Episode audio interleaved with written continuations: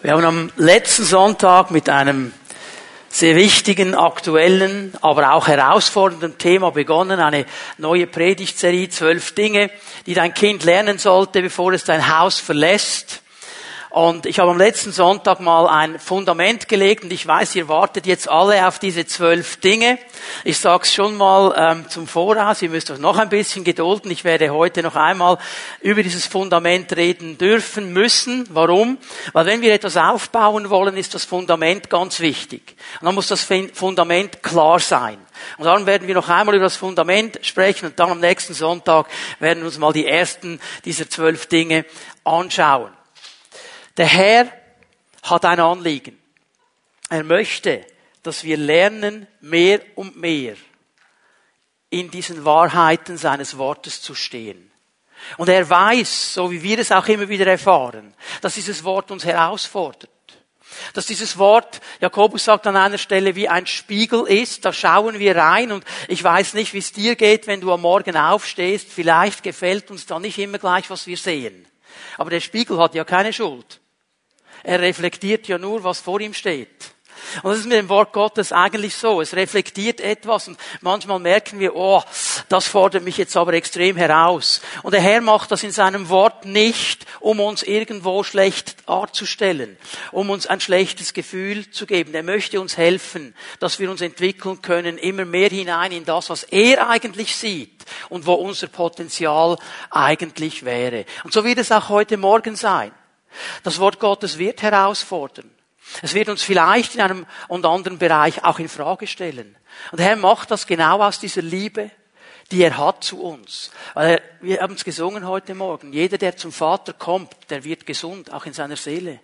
Und dieser Weg zum Gesundwerden ist manchmal eben auch der Weg, dass etwas in Wahrheit klar gesagt werden muss. Das ist der Herzschlag des Herrn, den ich so stark spüre, gerade bei diesem wichtigen Thema der Erziehung. Und Bevor wir hier weitergehen, lass mich gleich noch einmal eingrenzen. Ich habe das am letzten Sonntag schon mal kurz angetönt. Mir geht es bei diesem Thema nicht einfach nur alleine um die natürliche Erziehung. Also hier ist eine Familie, Vater, Mutter, Kinder und die Eltern haben den Auftrag, die Kinder zu erziehen. Das ist eine Komponente. Aber wir sind alle Kinder gewesen, haben eine Ehe erlebt, haben Erziehung erlebt. Das hat uns geprägt, hat vielleicht auch verwundet hat vielleicht auch so einen komischen Beigeschmack gelassen, den möchte Gott auch berühren, freisetzen, neue Prägung schenken. Und dann gibt es aber eben auch eine geistliche Familie, in die wir hineingenommen sind. Wenn wir uns hier treffen als Gemeinde zu einem Gottesdienst, eine geistliche Familie. Und hier ist es auch die Aufgabe geistlicher Väter und Müttern, geistliche Kinder mitzuerziehen. Und diese geistlichen Kinder, die sind vielleicht schon 50, und du denkst, boah, der ist ja 50, was muss ich dem noch sagen? Ja, der hat eben diese Lektionen nie gelernt. Und jetzt ist vielleicht der Zeitpunkt Gottes, um zu sagen, jetzt holen wir das mal nach, weil es wäre wichtig für dein geistliches Leben, dass du das auch noch lernst. So, ich möchte mit euch einen Text teilen mal am Anfang, ähm, wo wir vielleicht im ersten Moment so denken, okay, was hat das jetzt damit zu tun, mit diesem ganzen großen Thema. Möchte, dass wir den großen Bogen sehen. Es geht ja hier um Beziehung zwischen Generationen. Kinder, Eltern, Großeltern.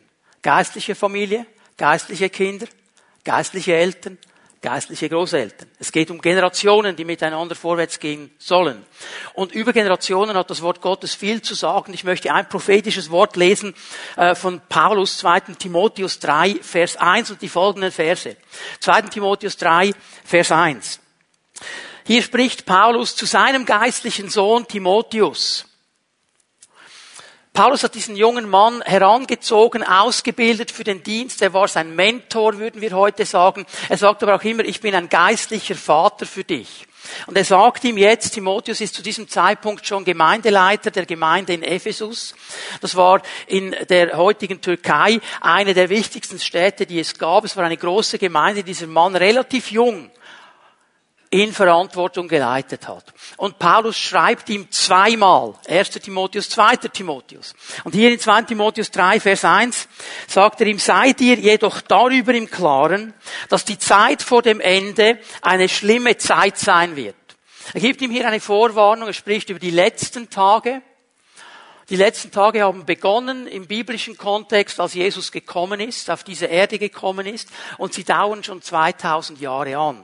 Und hier weist er ihn auf etwas hin. Er sagt, hey, äh, wenn es dann immer mehr dem Ende zugeht, das werden schwere Zeiten sein. Und ich weiß, in unserer Zeit, wenn wir das lesen, wir denken vielleicht sofort an Corona. Weil das empfinden wir auch schwer. Das hat Paulus nicht gemeint. Aber wenn ich jetzt mal bei Corona bin, lass mich doch etwas sagen ich habe ein Gebetsanliegen, ich habe einen Wunsch, und da bin ich auch immer wieder vor dem Herrn, dass wir als Pfimi Bern, als geistliche Familie, als Christen lernen, in dieser Corona-Situation das Prinzip Hoffnung zu leben. Ausgerichtet sind auf den Herrn. Vielleicht hast du dich gefragt, ja, warum, warum sprechen die jetzt über eine Israel-Reise, wo alles zu ist? Eben wegen diesem Prinzip Hoffnung weil wir glauben und hoffen, dass der Herr Dinge wieder verändert und normalisiert. Und natürlich gehört noch etwas dazu, zu diesem Prinzip Hoffnung, nämlich eine Besonnenheit und eine Willigkeit, sich auch an das zu halten, was an Vorgaben da ist. Ja, wir haben Hoffnung, aber natürlich halten wir uns an alle Vorgaben und wir werden überhaupt nichts riskieren mit so einer Reise, sondern werden ganz willig und besonnen achten darauf, was die Autoritäten sagen. Das ist übrigens auch das, was ich mir immer wieder wünsche von uns allen, dass wir auch jetzt in diesem Moment, viele haben das gehört, der Bundesrat hat eine Notfallsitzung heute Morgen, es wird wieder neue Verordnungen geben, dass wir diese Maßnahmen mit Besonnenheit und Willigkeit nehmen und danach leben. Es ist schön zu sehen, wie wir einen Gottesdienst feiern können mit Masken. Ja, ich würde auch lieber eure Gesichter sehen und nicht die Masken.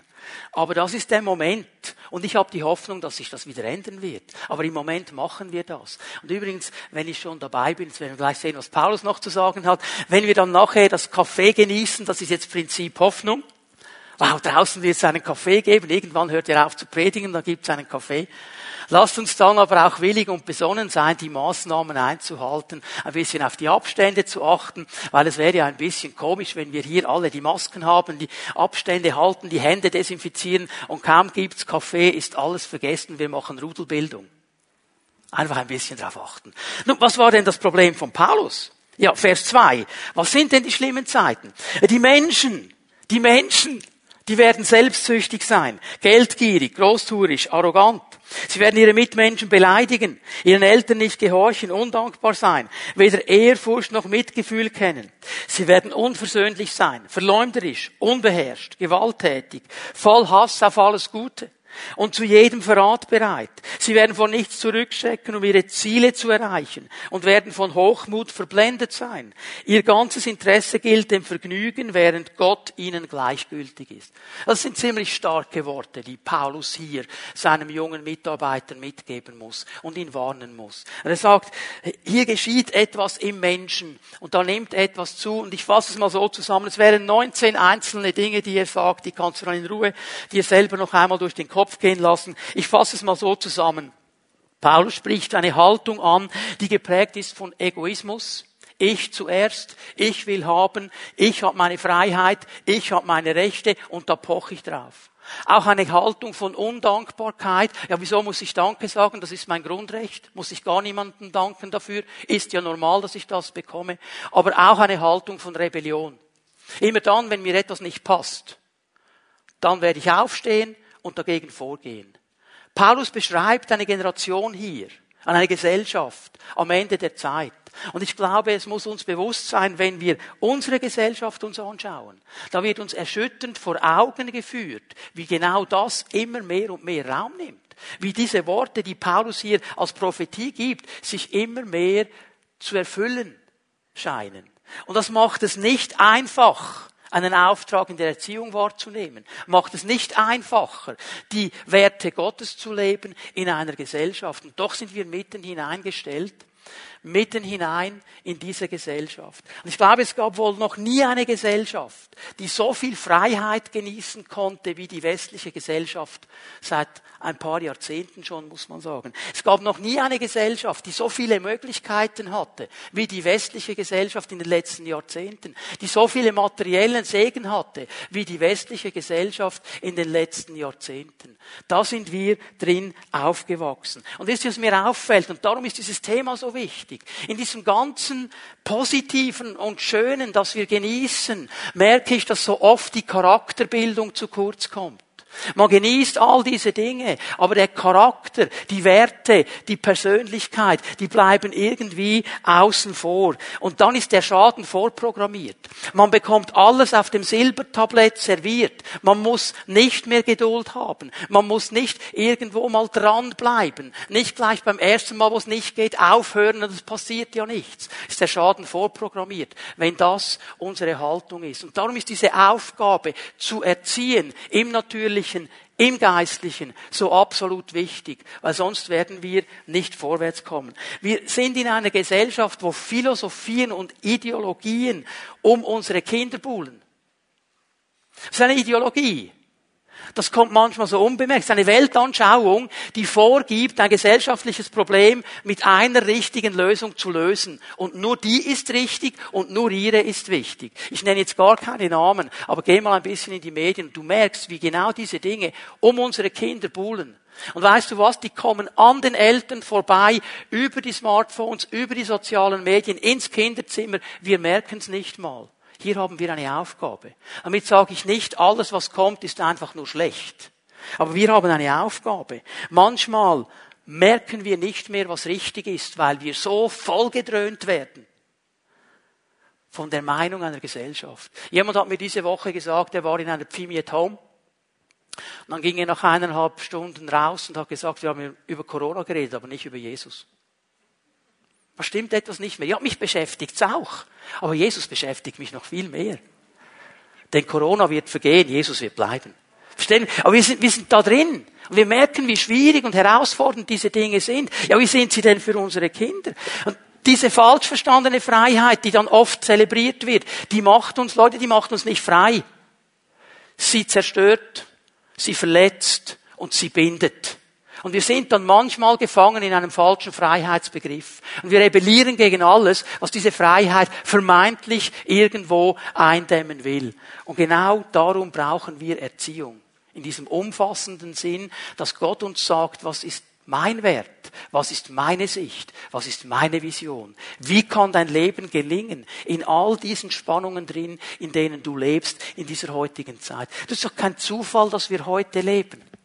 Vielleicht haben wir ja schon gedacht, boah, wäre ja schön, wir hätten vor 50, 60 Jahren gelebt, da war ja alles noch einfacher. Du, wenn du die Leute vor 50, 60 Jahren gefragt hättest, hätten die auch gesagt, hätten wir vor 50 Jahren gelebt, wäre alles einfacher. Es ist kein Zufall, dass wir heute da sind. Es ist kein Zufall, dass wir einen Auftrag haben als Gemeinde. Darum spricht der Herr mit uns über diese Dinge weil wir diese Prägung, diese göttliche Prägung brauchen, weil wir positive Vorbilder brauchen, und das ist nur möglich durch die Kraft des Glaubens. So, ich gebe mal dieses Setting ein bisschen hinein. Und hier möchte Gottes Wort ansetzen. Und wir wollen aufmerksam hinschauen und aufmerksam hinhören. Epheser 6, Vers 1. Wir haben am letzten Sonntag Epheser 5, 33 gelesen. Das ist der letzte Vers in Kapitel 5. Da ging es um die Ehe. Und jetzt kommt gleich der nächste Vers. Und noch einmal, Paulus hat ja nicht in Kapitel und Versen geschrieben. Das war ein Gedankengang.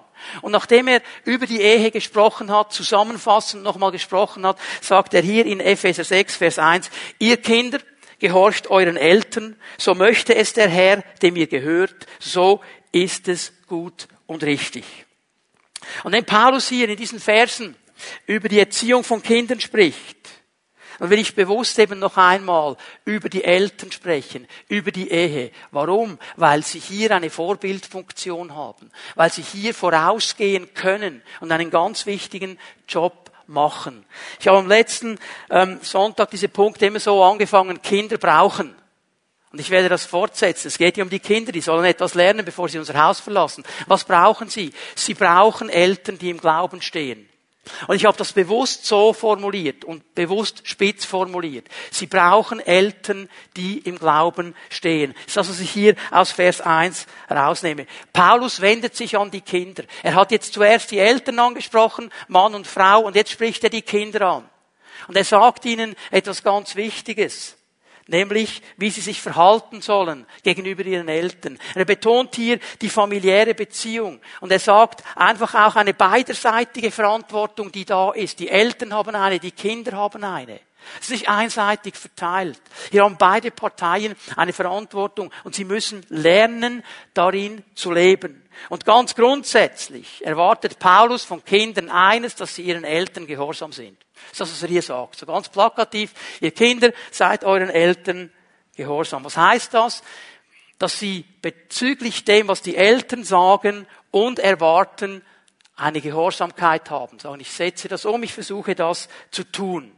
Werden gleich noch ein bisschen eingrenzen, was das alles zu bedeuten hat und nicht zu bedeuten hat. Aber ich möchte hier etwas noch bemerken, das in dieser Übersetzung, die ich euch gegeben habe, ähm, nicht so stark kommt. Im Vers 1 betont Paulus im Griechischen eines ganz stark. Ihr Kinder seid euren Eltern gehorsam im Herrn. Im Herrn. Das ist die einfache Formulierung im Griechischen. Was will er damit sagen? Er will damit sagen, ohne die Hilfe des Herrn können wir das nicht packen. Wir können es nicht packen als Kinder, wir können es nicht packen als Eltern. Wir brauchen immer die Hilfe Gottes. Es muss im Herrn geschehen. Durch die Hilfe seines Heiligen Geistes. Und ich möchte hier ein paar Punkte einfach setzen, die Paulus hier anspricht und in anderen Bereichen das Wort Gottes immer wieder anspricht. Ja, warum sollen denn Kinder ihren Eltern gehorsam sein? Warum sollen sie sie ehren? Weil jeder von uns kennt die Situation, wir haben Eltern, die haben Dinge falsch gemacht. Und du musst gar nicht lange lange überlegen, wenn du in deine Kindheit denkst und du sagst, okay, ganz generell war es eigentlich cool. Ich hatte coole Eltern, es waren gute Eltern, die haben mich richtig und gut erzogen. Aber ich weiß, jeder von uns hat mindestens eine Begebenheit, wo sie einen Riesenbock geschossen haben wo sie es völlig falsch gemacht haben.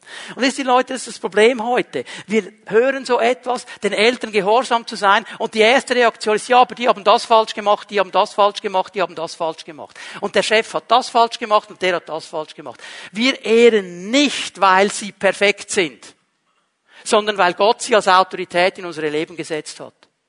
Das hat noch nichts mit Perfektion zu tun. Es ist eine Setzung Gottes. Er hat ihnen einen Auftrag gegeben. Unsere, unsere Gesellschaft hat das völlig umgedreht. Weißt du, wie das heute heißt? Ihre Eltern gehorcht euren Kindern. Das ist die Umdrehung heute. Ihre Eltern gehorcht euren Kindern. Macht einfach alles, was die Kinder wollen. Das ist nicht das, was das Wort Gottes sagt. Vielleicht vermeintlich einfacher. Ich habe so ein, ein schönes Plakat gesehen diese Woche. Das will ich euch nicht vorenthalten. Ich habe es nicht fotografiert. Ich gebe es euch mal weiter. Da stand etwas Interessantes drauf. Lieber Teenager, nervt dich das ständige Ermahnen deiner Eltern. Ihr dauerndes Rumgenörgel. Ihre dauernden guten Ratschläge. Obwohl sie ja in deinen Augen doof sind und nicht mehr von heute und gar nicht wissen, was abgeht auf der Straße. Lieber Teenager, nervt dich das? Wenn das so ist, jetzt ist der Moment zu handeln. Und ich sage dir wie. Zieh aus, Verdien dein eigenes Geld. Zahl deine eigenen Rechnungen. Und mach es jetzt, solange du noch das Gefühl hast, dass du alles eh besser weißt als alle anderen. Wir können ruhig ein bisschen schmunzeln darüber, weil genau das ist dann oft die Haltung. Aber diese Haltung blickt zu kurz. Und Eltern sind hier in unserem Leben und sehen Dinge anders, weil sie ein bisschen mehr Sicht und ein bisschen mehr Lebenserfahrung haben.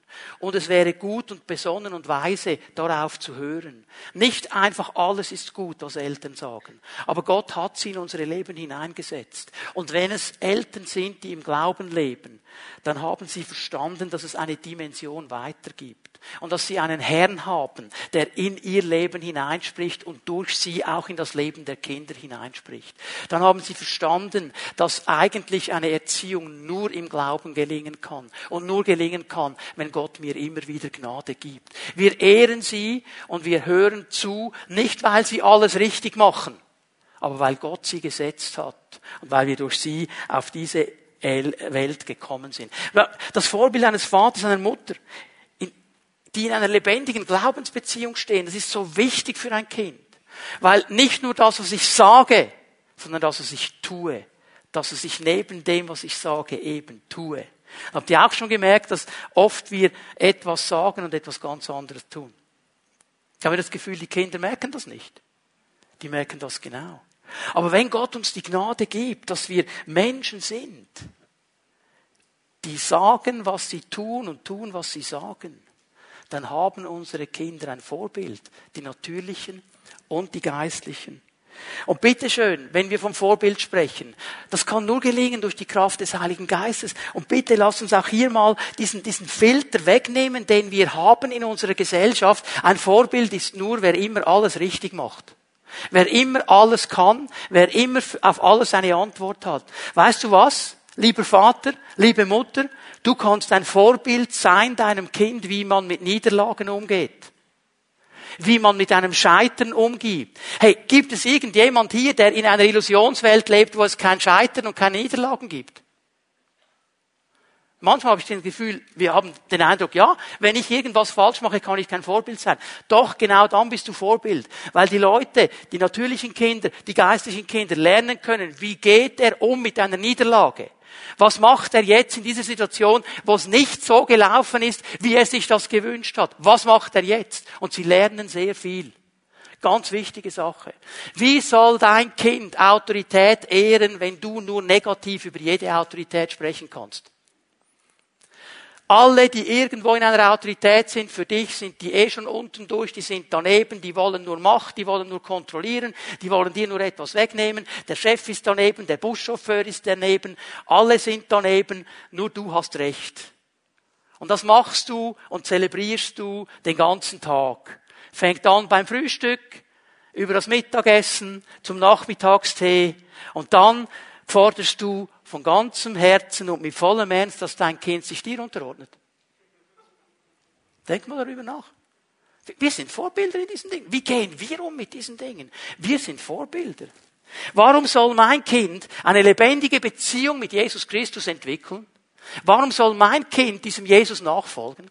Warum soll mein Kind eine Liebe haben für das Wort Gottes, wenn mein Kind merkt, dass mein Christsein nur ein Lippenbekenntnis ist? Dass ich zwar fromme Sprüche habe den ganzen Tag, für alles noch eine Bibelstelle, aber mein Leben meilenweit woanders ist. Wenn mein Kind gar nie hört, dass mich irgendetwas bewegt, was mit Gott zu tun hat, aber mich dauernd bewegt, wo wir die nächsten Ferien verbringen können, in dieser dummen Corona-Zeit, kann man nicht mal mehr in die Ferien. Müssen wir noch in der Schweiz bleiben? Ja, merken wir etwas? Was beschäftigt uns? Wo, wo leben wir? Mein Kind sieht genau hin, wie ich lebe, wie ich rede. Und darum ist unser Vorbild so wichtig. Ehre und Gehorsam, das sind nur Eckpunkte in dieser Beziehung zwischen Kindern und Eltern, weil sie weisen uns auf etwas anderes hin, nämlich auf unsere Beziehung zu Gott, die eben auch von Ehre und Gehorsam geprägt sein soll. Dass ich meinen Herrn ehre, ihn frage und tue, was er mir sagt. Und hier können wir Vorbilder sein. So, Kinder, brauchen Eltern, die im Glauben stehen. Und weißt du, was sie noch brauchen? Wir lesen Vers 4, Epheser 6, Vers 4. Nochmal die ersten drei Worte. Und ihr Väter. Und ihr Väter. Kinder brauchen Väter. Oh, ich weiß, diese Aussage heute darf man fast nicht mehr so sagen. Das ist fast schon gefährlich. Aber ich werde erklären, was ich damit meine. Wir werden den ganzen Vers lesen, Epheser 6, Vers 4. Und ihr Väter, verhaltet euch euren Kindern gegenüber so, dass sie keinen Grund haben, sich gegen euch aufzulehnen. Erzieht sie mit der nötigen Zurechtweisung und Ermahnung, wie der Herr es tut. So, in diesem Vers ist ganz viel drin. Und das erste, was ich mal herausstreichen möchte, ist, dass Gott eine ganz klare Aufgabenzuteilung macht in diesem Vers. Und zwar gibt er die Erziehung in die Verantwortung klar und deutlich der Väter. Das heißt jetzt nicht, dass die Eltern, dass die Väter das alleine machen. Also nicht, dass die Frau jetzt sagen kann, super, ich habe nichts mehr zu tun. Das ist nur noch dein Job, okay? Aber die Verantwortung dafür, die Hauptverantwortung, wenn wir einmal vor dem Herrn stehen, wird er dich, lieber Vater, fragen, wie hast du diese Dinge gemanagt? Er wird dich ansprechen. Dass wir als Ehepaar zusammenarbeiten in diesen Bereichen, ist ja eigentlich nur logisch. Aber die Verantwortung, die liegt bei den Vätern. Die legt Paulus ganz klar auf die Väter. Und damit macht er etwas so klar, das vom biblischen Menschenbild her kommt. Väter sind absolut wichtig.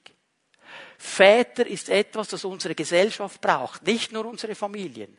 Nicht nur unsere Ehen, unsere Gesellschaft. Väter sind wichtig. Bitte, ein Vater ist viel mehr als einfach nur ein Samenspender oder ein Lebensversorger. Ist viel, viel mehr. Darf ich es mal ganz spitz sagen? Wer ein Leben auf diese Welt bringt, hat Verantwortung für dieses Leben. Da kann er sich nicht rausstehlen.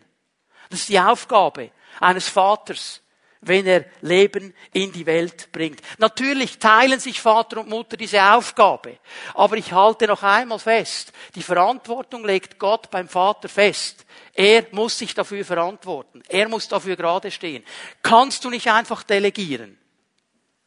Natürlich arbeiten sie zusammen. Ich gebe euch mal eine Stelle aus den Sprüchen. Sprüche 1, Vers 8 und 9. Hier kommt das so schön zum, zum Tragen. Lese es aus der neuen Genfer Übersetzung. Ich weiß nicht, ob ihr genau diese Übersetzung habt auf der Leinwand. Neue Genfer Übersetzung hat die äh, Sprüche übersetzt. Ich gebe es mal aus der neuen Genfer. Mein Sohn, gehorche deinem Vater, der dich erzieht, und lehne die Anweisung deiner Mutter nicht ab. Es ist interessant, wie er hier einen Unterschied macht. Es sind auch verschiedene Worte äh, in, im, im Hebräischen. Dein Vater, der dich erzieht. Dieses Wort hat viel mehr von Strenge viel mehr von Klarheit, viel mehr von Linie. Und die Anweisung deiner Mutter, das ist mehr so das Ratschlag an der Seite stehen, das Mitgehen. Hier merken wir schon mal einen Unterschied. Sie sind beide in diesem Auftrag drin. Aber der Linienauftrag, der Verantwortungsauftrag beim Vater, die Mutter ist natürlich dabei. In der Regel ist es heute immer noch so, dass die Mutter mehr Zeit mit den Kindern verbringt als der Vater. Auch wenn man das ändern will, aber es ist in der Regel immer noch so. Und dann hat sie auch mehr zu tun in diesen ganz praktischen Fragen. Anweisung zu geben. Und darum ist es wichtig, dass die beiden das haben, was ich am letzten Sonntag gesagt habe, eine Liebesbeziehung. Dass sie miteinander darüber sprechen, wie handeln wir das? Wie machen wir das? Die Mutter kommt irgendwo in den dunkelroten Bereich und sagt, wart nur bis der Vater heimkommt. Okay? Das war so das, das Drohding zu meiner Zeit. Wart, bis der Vater kommt. Uh, okay. Und dann kommt der Vater nach Hause und er hat schon ein schlechtes Gewissen, weil er musste wieder Überzeit machen. Und er kommt zwei Stunden zu spät. Und er weiß, er hätte früher da sein sollen, vielleicht hätte er mit dem Sohn ins Fußballtraining gehen sollen und so weiter. Noch ein schlechtes Gewissen im Hintergrund. Und jetzt soll er noch strafen. Schon gut. Schon gut. Also, ein Ehepartner auf dieser Seite, der andere auf dieser Seite. Weißt du, wer gewinnt? Das Kind? Ja. Teile und Herrsche kennen sie sehr gut. Müssen gar keinen Workshop machen. Die wissen, wenn ich sie teilen kann, die Eltern, habe ich gewonnen. Darum muss man hier zusammenarbeiten. Die Verantwortung, das anzustoßen, liegt beim Vater. Denn Vers 9, die Erziehung der Eltern schmückt dich wie ein schöner Kranz auf deinem Kopf und wie eine Kette um deinen Hals. Sehr poetisch, sehr bildlich. Aber er sagt eigentlich eine schöne, eine gute Erziehung. Eine ausgerichtete Erziehung. Im Zusammenhang der Sprüche ist es immer die Erziehung Gottes, die weisheitliche Erziehung, ist wie ein Schmuck über unserem Leben ist wie eine schöne Kette, wie etwas, das wir anziehen, um uns zu schmücken, um schön dazustehen. Und es wird etwas tun. Einmal sagen die Sprüche, eine schöne Frau ohne Zucht ist wie ein Schwein mit einem goldenen Nasenring. Funktioniert für die Männer genauso übrigens. Aber ich habe die Sprüche nicht geschrieben, ich zitiere es hier nur. Verstehen wir? Unser Verhalten ist so wichtig. Da kann äußerlich alles stimmen, aber unser Verhalten ist so wichtig. Und genau das ist hier angesprochen. Und hier haben die Väter eine Aufgabe. Ich möchte zwei wichtige Punkte hier erwähnen, die mir auf dem Herzen liegen, die mich beschäftigen, für die ich immer wieder vor dem Herrn stehe, wo ich immer wieder Wege suchen, wie wir als Gemeinde auch hier helfen können und unterstützen können, weil die sind so wichtig. Weil ich sehe in unserer Gesellschaft den Mangel an Vaterschaft als eines der größten Probleme in unserer Gesellschaft. Dass wir keine Väter haben, die ihren Job wahrnehmen, die ihre Aufgabe wahrnehmen. In der natürlichen Familie, in der geistlichen Familie, in der Gesellschaft. Viele von uns haben eine Vaterwunde. Was meine ich damit? Verletzungen, die entstanden sind, weil unsere natürlichen und vielleicht auch geistliche Väter ihren Job nicht perfekt machen konnten und wir nie gelernt haben, damit umzugehen und es dahin zu bringen, wo es hingehört.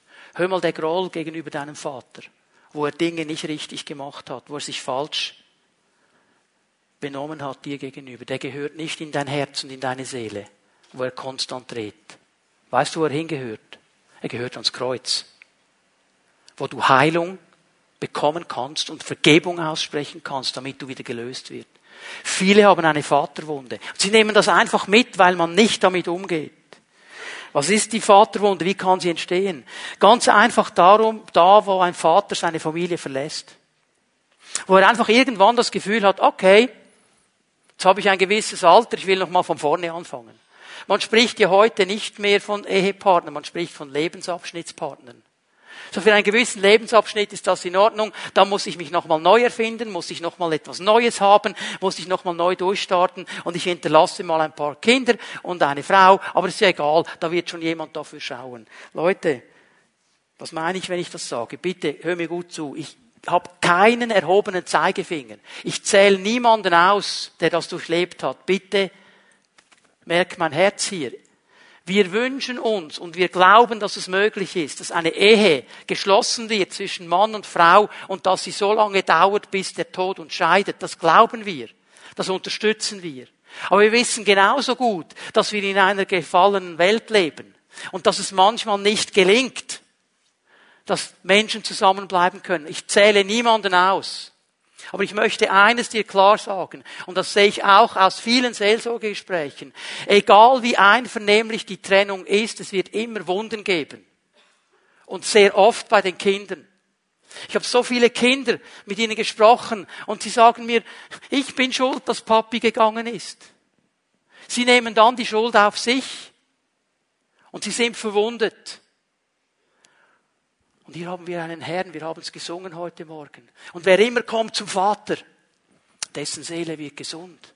Da komm zu diesem Vater heute Morgen und lass deine Seele berühren und gesund werden, wenn du in so einer Vaterwunde noch lebst. Und du merkst, warum ist das so wichtig? Weil diese Vaterwunde wird immer meine Beziehung zu Gott, meinem himmlischen Vater eben auch beeinflussen. Kann ich nicht wegdiskutieren. Wird immer so sein. Und darum muss ich sie in Ordnung bringen. Darum muss ich mir diese Heilung holen vom Herrn. Aber es gibt auch eine falsche Vaterschaft. Vielleicht eine falsch verstandene Vaterschaft. Ich kann mich erinnern an diesen Moment, als Josua auf die Welt gekommen ist. Ich war in diesem Kreissaal drin. Ich kann, ich habe Mühe, wenn zu viel Blut und Operation und all diese Dinge, das ist nicht meine Welt. Und ich habe nur immer gedacht, Herr, hilf mir einfach, dass ich nicht kippe. Und dann ist Josua da und die Hebamme sagt mir, Wanzen in Arne. Ich hätte am liebsten Nein gesagt. Wisst ihr warum? Ich hatte Angst, etwas kaputt zu machen. Und jetzt habe ich dieses kleine Menschlein auf meinem Arm. Und in diesem Moment durchfährt mich das vom Heiligen Geist wie ein siedender Strom. Du hast eine Riesenverantwortung in deinen Händen. Und niemand hat mich darauf vorbereitet. Niemand. Und wenn ich jetzt rausrenne und mir irgendwelche Hilfen hole, dann werde ich von links bis rechts alles hören, wie ein Vater sein muss. Und dann werde ich unter Druck kommen, weil ich versuche dann irgendeinem Bild irgendwo zu genügen. Der anonyme Vater, der dann vielleicht denkt, ah, ich darf nicht zu viel Gefühle zeigen, ich muss hier den Macho markieren und so weiter. Dein Kind kennt dich zwar, aber es kennt dich nicht. Der abwesende Vater, der dann so viel gearbeitet hat, dass er nie da war. Und dann kannst du mit deinen Kindern nach Australien chatten, sechs Wochen lang. Das wird es nicht aufwiegen. Ich glaube, deine Kinder möchten lieber dich unter Tag, unter der Woche mehr sehen, als einmal im Jahr sechs Wochen in Australien. Wir sind aber unter Druck in diesen Dingen. Und noch einmal, ich habe keinen Zeigefinger dabei.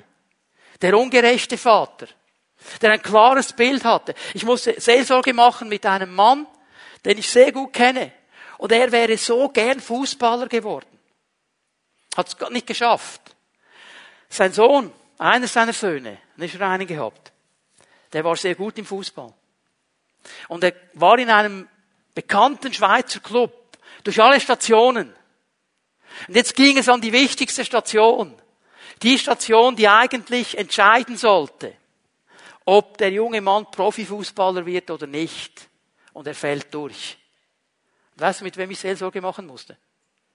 Mit dem Vater. Der hat eine riesen Krise gehabt. Und ich musste ihm sagen, mein lieber Freund, du hast deinen Wunsch in dein Kind hinein interpretiert. Und du hast dein Kind gepusht, ungerecht gepusht, in eine Richtung, die es vielleicht so gar nicht wollte. Weil der junge Mann spielte gerne Fußball, wollte aber nicht Profifußballer werden. Also wir haben ein Bild, vielleicht weil wir selber, ganz ehrlich Leute in der Schule, ich war einfach faul. Ich hätte viel mehr lernen können, aber ich war einfach faul. So oft gesagt, ich würde gerne nochmal zurück. Kann ich nicht. Aber jetzt kann ich ein falsches Motiv nehmen und mein Kind pushen und drücken und ungerecht drücken. Wir haben unseren Kindern nie gesagt, ihr müsst euch mehr anstrengen. Wir haben gesagt, okay, mach dein Bestes. Und dann, was möchtest du lernen? Eines unserer Kinder hat eine Berufswahl, wo wir gedacht haben, die hätte viel mehr machen können. Aber das wollte sie machen. Und sie hat das gelernt. Und sie war happy. Weil wir wollten sie nicht pushen. Heute ist sie in einer Position, da hätten wir nie gedacht, dass die da landet. Aber der Herr hat seinen Weg, verstehen wir? Und als Väter haben wir eine wichtige Auf Aufgabe. Der verletzende Vater und so weiter. Ich könnte ganz viele Dinge sagen. Ich möchte einfach eines noch einmal erwähnen. Diese Vaterwunde, die dann entsteht, die wird immer eine Auswirkung haben auf meine Beziehung zu meinem himmlischen Vater. Und wenn diese Beziehung nicht stimmt, dann werde ich auch versagen in meiner Vateraufgabe, die ich gegenüber meinen Kindern habe. Mein Verhalten als Vater wird das Gottesbild der nächsten Generation prägen. Das ist das Erste, was sie sehen bevor sie das abstrakte Konzept verstehen, dass Gott Vater ist, sehen sie dich als Vater. Das ist das Erste, was sie sehen.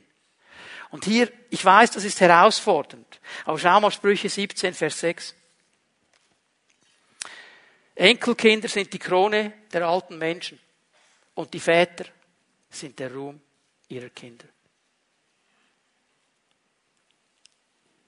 Die Väter sind der Ruhm ihrer Kinder. Und hier wird etwas angedeutet von der Wichtigkeit eines Vaters. Und das ist bei den Kindern das große Thema.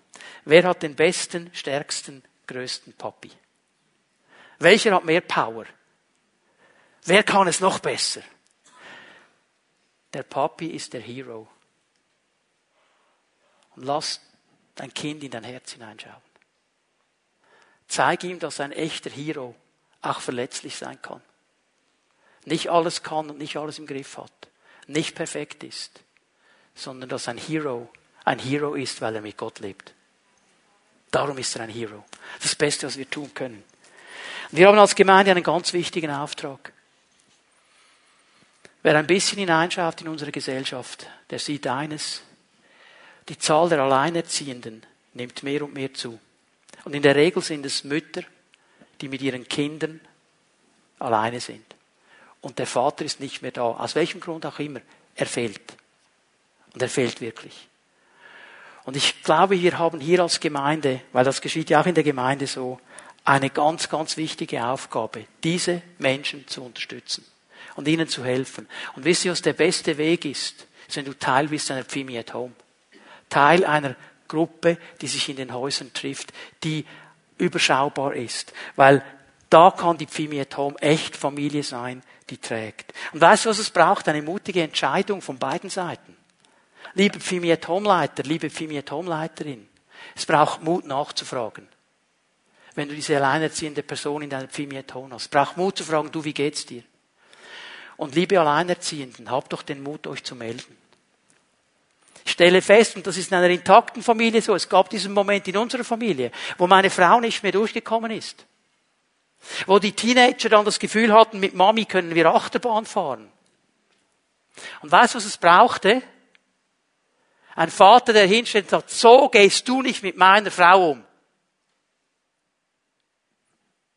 Und wenn der Vater nicht da ist, dann braucht es Männer, die Heroes sind im Glauben und die vielleicht zu zweit mal hingehen und diesem jungen Menschen sagen, so gehst du nicht mit deiner Mutter um. Das ist nicht in Ordnung. Und es braucht Mut, das zuzulassen. Aber hier haben wir sehr viel Potenzial, zu helfen und gemeinsam unterwegs zu sein. Diese Verantwortung der Vaterschaft, ich mache das ganz kurz, die beginnt in meinem Herzen und sie bleibt eine Entscheidung des Herzens. Ich muss mich immer wieder dazu entscheiden, als Vater zu sagen, ich nehme die Verantwortung. Und oft, ich kann mich so oft daran erinnern, ich war überfordert. Ganz ehrlich, darf ich mal das Bild so weiterspannen, wir sind geistliche Familie. Gott hat mich gesetzt als Leiter, als Vater. Ich fühle mich so oft einfach überfordert, gerade in diesen Corona-Zeiten. Herr, wie sollen wir das machen? Und ich muss mich immer wieder im Herz entscheiden. Herr, du hast mich hineingestellt und mit dieser Verantwortung kommt auch eine Salbung, das glaube ich. Hilf mir. Hilf mir. Verstehen wir? Das ist eine Entscheidung meines Herzens. Und es bedeutet immer wieder auch demütig zu sein, zu Gott zu gehen und zu sagen, Vater im Himmel, ich kann das nicht alleine. Hilf mir. Aber diese Entscheidung, die muss kommen. Wenn wir noch einmal schnell Epheser 6, 4 anschauen. Ihr Väter, verhaltet euch gegenüber euren Kindern so, dass sie keinen Grund haben, sich gegen euch aufzulehnen. Wörtlich steht im Griechischen, dass sie nicht zum Zorn gereizt werden. Erzieht sie mit der nötigen Zurechtweisung und Ermahnung, wie der Herr es tut. Ich kann als Vater meine Kinder zum Zorn reizen. Das ist das, was Paulus hier betont. Ich kann sie zum Zorn reizen. Wie mache ich das? Ich glaube, es sind zwei Bereiche, wie ich das machen kann. Musst du wissen als Vater. Du kannst deine Kinder zum Zorn reizen durch eine Haltung der Strenge. Schauen mich einige komisch an, ich sehe das trotz Maske. Wie kann ich mit einer Haltung der Strenge mein Kind zum Zorn reizen? Ich sage dir wie. Übertriebene Anforderung. Übertriebener Perfektionismus. Dass die Latte so hoch liegt, dass kein Kind auf der ganzen Welt das schaffen könnte. Und es ist konstant das, was das Kind spürt. Das sind deine Regeln. So muss das sein. Alles unter einem Fünferhalber im Zeugnis ist schlecht, kannst du vergessen. Und das Kind wird irgendwann zornig werden gegen diese Dinge. Alle Personen, die in Entwicklung stehen, die brauchen eine Hilfe. Und ich kann nicht einfach immer nur Gesetze auflegen. Verstehen wir? Ich kann sie reizen zum Zorn durch eine Haltung der Strenge. Nicht. Nimm dein Kind ernst. Nimm dein Kind ernst. Und ich muss mein Kind anders ernst nehmen, wenn es drei Jahre alt ist, wieder wenn es 15 Jahre alt ist. Und ich muss lernen, angepasst mit ihm umzugehen. Und hier brauche ich die Weisheit des Herrn. Aber weißt du, wie du dein Kind noch zum Zorn reizen kannst? Genau durch das Gegenteil. Durch eine Haltung der Laschheit. Wenn deine Haltung einfach ist, anything goes. Alles geht, alles ist in Ordnung. Mach einfach, was du willst, geht schon. Ich setze zwar Grenzen, aber die müssen ja eh nicht eingehalten werden. Kennt ihr das Wort schon mal im Europapark? Schon mal jemand im Europapark? Okay. Ansonsten in einem Park? Habt ihr es auch schon erlebt? Dann will man ja rein. Und das Schlechteste, was geschehen kann, ist, wenn eine lange Schlange vor der Kasse ist, oder? Und dann alle wollen so schnell wie möglich rein und die Kinder, die wollen noch schneller rein und dann gibt es gewisse Kinder, die haben gelernt, wenn ich schreie, wenn ich tobe, wenn ich mache, dann geht's vielleicht schneller. Und die Eltern, äh, sehen wir die peinliche Situation, du stehst da vor hundert anderen Eltern gefühlt und allein dein Kind geht ab und alle anderen was machst du jetzt? Wie oft habe ich das gehört, wie oft habe ich selber gemacht. Wenn ihr jetzt nicht ruhig seid, gehen wir sofort nach Hause. Ja, vergiss es. Das Kind weiß ganz genau, drei Stunden Auto gefahren für Europa Park, kurz vor dem Ziel. Wir gehen sicher nicht nach Hause. Hör doch auf mit diesen Sprüchen. Weil ein Kind lernt, der setzt Grenzen, macht's eh nie. Wenn er irgendwas sagt, er wird's eh nie umsetzen. Verstehen wir? Ähm, wenn ich nur Lob habe, nur Lob, schon gut, alles in Ordnung, alles gut, und nie einen Anspruch, dann wird sich mein Kind nicht gesund entwickeln. Es wird sich gewöhnt daran sein, nur Lob zu haben. Und wehe, irgendein Lehrer kommt nur einmal auf die Idee zu sagen, das hättest du besser machen können. Kennt das Kind gar nicht. Wir können es zum Zorn reizen. Wenn es dann nämlich merkt, irgendwann werden mir Grenzen gesetzt wenn nicht in der Erziehung, dann irgendwann in der Gesellschaft. Verstehen wir? Wir müssen lernen, in der Weisheit des Herrn vorwärts zu gehen. So, die Kinder, sie brauchen Zurechtweisung und Ermahnung. Das sind die beiden Begriffe, die Paulus hier verwendet in Epheser 6, Vers 4. Zurechtweisung und Ermahnung. Ganz kurz, was bedeutet das? Zurechtweisung ist eine Konfrontation und Korrektur. Und zwar von Haltungen. Von Haltungen. Es gab bei uns im Haus gewisse Haltungen, die habe ich nicht akzeptiert. Da wussten unsere Kinder, das ist ein absolutes No-Go. Zum Beispiel Undankbarkeit, Lügen, nicht ehrlich sein, sind Haltungen, Anstand. Unsere Kinder haben Erwachsene begrüßt, ob es ihnen passt oder nicht. Das ist nur Anstand. Das ist nur Anstand. Ja, Schätzeli mag jetzt nicht. Und wenn er 25 ist und Schätzel immer noch nicht mag? Es gibt gewisse Regeln. Die musst du selber festlegen. Sagen wir, wie es bei uns war. Unversöhnlichkeit haben wir nicht akzeptiert. Warum? Weil Unversöhnlichkeit bindet uns. Das sind geistliche Prinzipien. Und die muss ich angehen. Und zwar ziemlich klar mit Regeln. Zurechtweisung. Und dann auf der anderen Seite aber auch die Ermahnung. Und das heißt, dass wir den Kindern helfen, auch durch viel Vorbild, durch viel Ermutigung, die Prinzipien Gottes zu leben und zu verstehen, indem ich sie vorlebe. Hier geht es um diese Bereiche des Lebens. Einstellung zu Finanzen, Einstellung zu Arbeit, zu Autoritäten. Wie gehe ich damit um? Mache ich als Vater jeden Morgen einen Riesenstein? Äh, jetzt muss ich wieder in Stolle. Äh, so mühsam. Und nur am Freitag, je Wochenende. Was kommuniziere ich? Für, ich schockiere dich jetzt vielleicht, aber hast du gemerkt, dass Arbeit schon vor dem Sündenfall da war? Arbeit ist nicht Auswirkung des Sündenfalls. Adam hatte schon einen Arbeitsauftrag vor dem Sündenfall. Arbeit ist wichtig für uns, weil es uns Struktur gibt, Ausrichtung gibt. Wir machen etwas Sinnvolles. Was kommuniziere ich meinen Kindern? All diese Dinge. Wie gehe ich mit dem anderen Geschlecht um? Da brauchen sie Ermutigung, da brauchen sie Hilfe. Und das ist dieser Auftrag, den wir haben. Darf ich es mal so zusammenfassen? Wir haben den göttlichen Auftrag, uns einzumischen und Korrektur zu geben. Das ist der Erziehungsauftrag. Ich habe nicht gesagt, dass er einfach ist, ist aber unser Auftrag. Und ich schließe mit einer letzten Bibelstelle. 2. Timotheus 3,16. Alles, was in der Schrift steht. Alles, was in der Schrift steht. Vom ersten Buch Mose bis zur Offenbarung. Alles, was in der Schrift steht, ist von Gottes Geist eingegeben. Und dementsprechend groß ist auch der Nutzen der Schrift. Sie unterrichtet in der Wahrheit, deckt Schuld auf, bringt auf den richtigen Weg und erzieht zu einem Leben nach Gottes Willen. Wir alle sind in einer Erziehungsschule Gottes. Auch durch das Wort Gottes. Und Gottes Wort ist Hilfe und Maßstab für Eltern und Kinder. Weil dieses Wort uns hilft. Weißt du, was mich beschäftigt? Die Frage, wie, wie mache ich meinem Kind, dem Natürlichen und dem Geistlichen, das Wort Gottes lieb? Wie mache ich ihm das Wort Gottes lieb? Es gibt Millionen muslimischer Kinder auf dieser Welt. Millionen muslimischer Kinder. Ganz, ganz viele von ihnen können mit zwölf Jahren den ganzen Koran auswendig. Ganz viele. Das ist ein wichtiger Wert im Islam. Man nennt das Haziz, wenn du nur Koran auswendig kannst. Wie viele von unseren Zwölfjährigen kennen drei Bibelstellen? Wie mache ich ihnen das Wort Gottes lieb? Indem ich Vorbild bin. Was hat das Wort in meinem Leben für einen Stellenwert? Liegt es einfach herum, große, dicke Bibel auf dem Tisch, dass alle merken, dass ich fromm bin? Oder merken meine Kinder, dass ich drin lese? Dass ich dieses Wort benutze, dass das Wort zu mir spricht? Reden wir am Tisch darüber?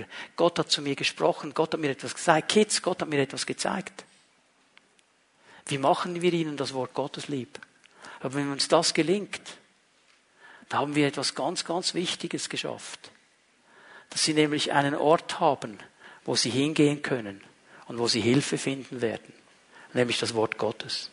Wo wir hingehen können und wo wir Hilfe finden können für unseren großen Auftrag, die Kinder zu erziehen. Ich weiß, ihr habt alle erwartet, dass wir jetzt volle Kanne in diese zwölf Dinge reingehen. Und das werden wir am nächsten Sonntag, da starten wir. Aber wir müssen dieses Fundament zuerst legen. Und wir müssen uns selber vor diesem Herrn auch neu in Frage stellen lassen. Sagen, Herr, wie sieht es bei mir aus? Wo sind meine Bilder, meine Ideen, meine Filter? Wo sind meine Verletzungen? Ist in meinem Leben viel Wort, viel Rede, aber wenig tun? Und dann müssen wir eine Entscheidung treffen, uns wieder neu diesem Herrn zu stellen. Und auch zu sagen, Herr, ich kann das nur mit dir. Ich habe immer so gesagt, Erziehung ist nichts für Schwächlinge. Ist nichts für Hämpfli-Bämpflis. Hier braucht es echte Männer und Frauen. Und echte Männer und Frauen sind Männer und Frauen, die verstanden haben, dass sie einen Herrn haben, der ihnen nicht nur Vorgaben gibt, sondern ihnen hilft, in der Weisheit und der Kraft des Heiligen Geistes diese Dinge auch zu leben. Dass sie einen Herrn haben, der nicht sofort einen Hammer schmeißt, wenn es ihnen mal nicht gelingt, sondern sie ruft und sagt, komm zu mir, bring es in Ordnung mit mir. Ich reinige dich, ich setze dich frei und wir gehen mit neuem Elan vorwärts. Das sind diese Männer und Frauen, die einen Unterschied machen werden. Und ich will die Hoffnung nicht aufgeben, dass wir einen Unterschied machen, weil wir einen Gott haben, der stärker ist und größer ist und der uns gerne dabei hilft. Und ich lade euch ein, aufzustehen. Ich möchte die Lobpreisgruppe bitten, nach vorne zu kommen. Und wir wollen einen Moment in der Gegenwart Gottes stehen. Ihr, die regelmäßig hier seid oder im Livestream den Gottesdienst mitverfolgt, ihr wisst, was jetzt kommt. Nämlich meine Frage, was hat, der Heilige Geist dir gesagt? Wo hat er dich angesprochen? Wo hat er dich herausgefordert? Wo hat er dich ermutigt, konkrete Schritte zu tun? Was gibst du ihm für eine Antwort?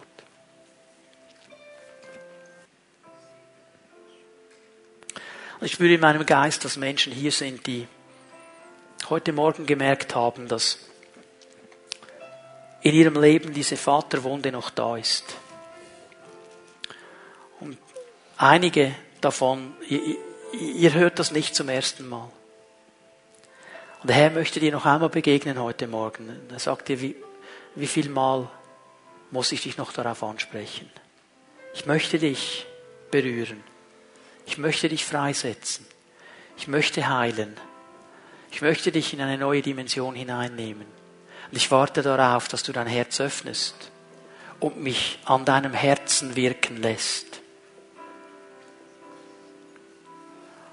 Ich sehe auch andere in meinem Geist, die merken und haben gemerkt, dass sie in ihrem Erziehungsauftrag oft die falschen Reize gesetzt haben, so auch ihre Kinder verletzt haben in verschiedenen Dingen.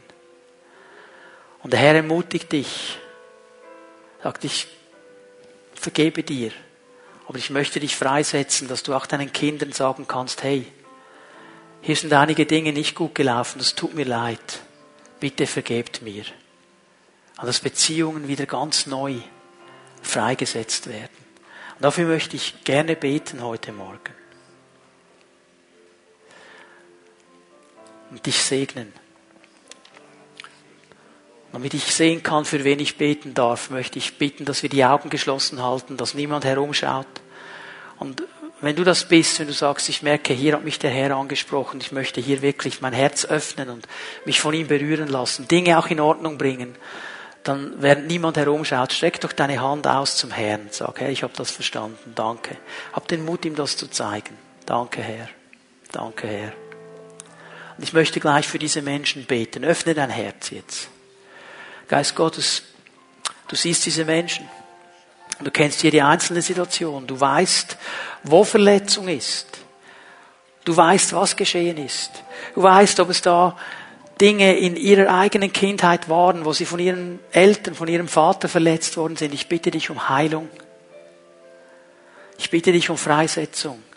Ich bitte dich um Wiederherstellung der Beziehungen. Wo diese Eltern vielleicht schon ein gewisses Alter auch haben, aber dass Beziehung wiederhergestellt wird in einer neuen Tiefe, in einer neuen Dimension. Und ich bete für alle die, die heute Morgen gemerkt haben, dass sie in ihrer eigenen Erziehung Dinge falsch betont haben, vielleicht auch manchmal verletzt haben. Herr, dass du jetzt kommst und vergibst und reinigst und ihnen auch die innerliche Ausrichtung schenkst und den Mut gibst, auch auf die Kinder zuzugehen, wo es das braucht und zu sagen, hey, es tut mir leid, hier habe ich mich nicht richtig verhalten, bitte vergeb mir. Und wir beten, Herr, dass Beziehungen wiederhergestellt werden. Wir beten, dass Herzen wieder zueinander finden. Die Herzen der Söhne zu den Vätern und die Herzen der Väter zu den Söhnen. Dass über die Generationen hinweg eine neue Beziehungsebene entstehen darf, gefüllt von deiner Kraft und Gegenwart. Herr, ich danke dir dafür, dass dein Segen da ist und uns freisetzt. Wir wollen deinen herrlichen Namen anbeten.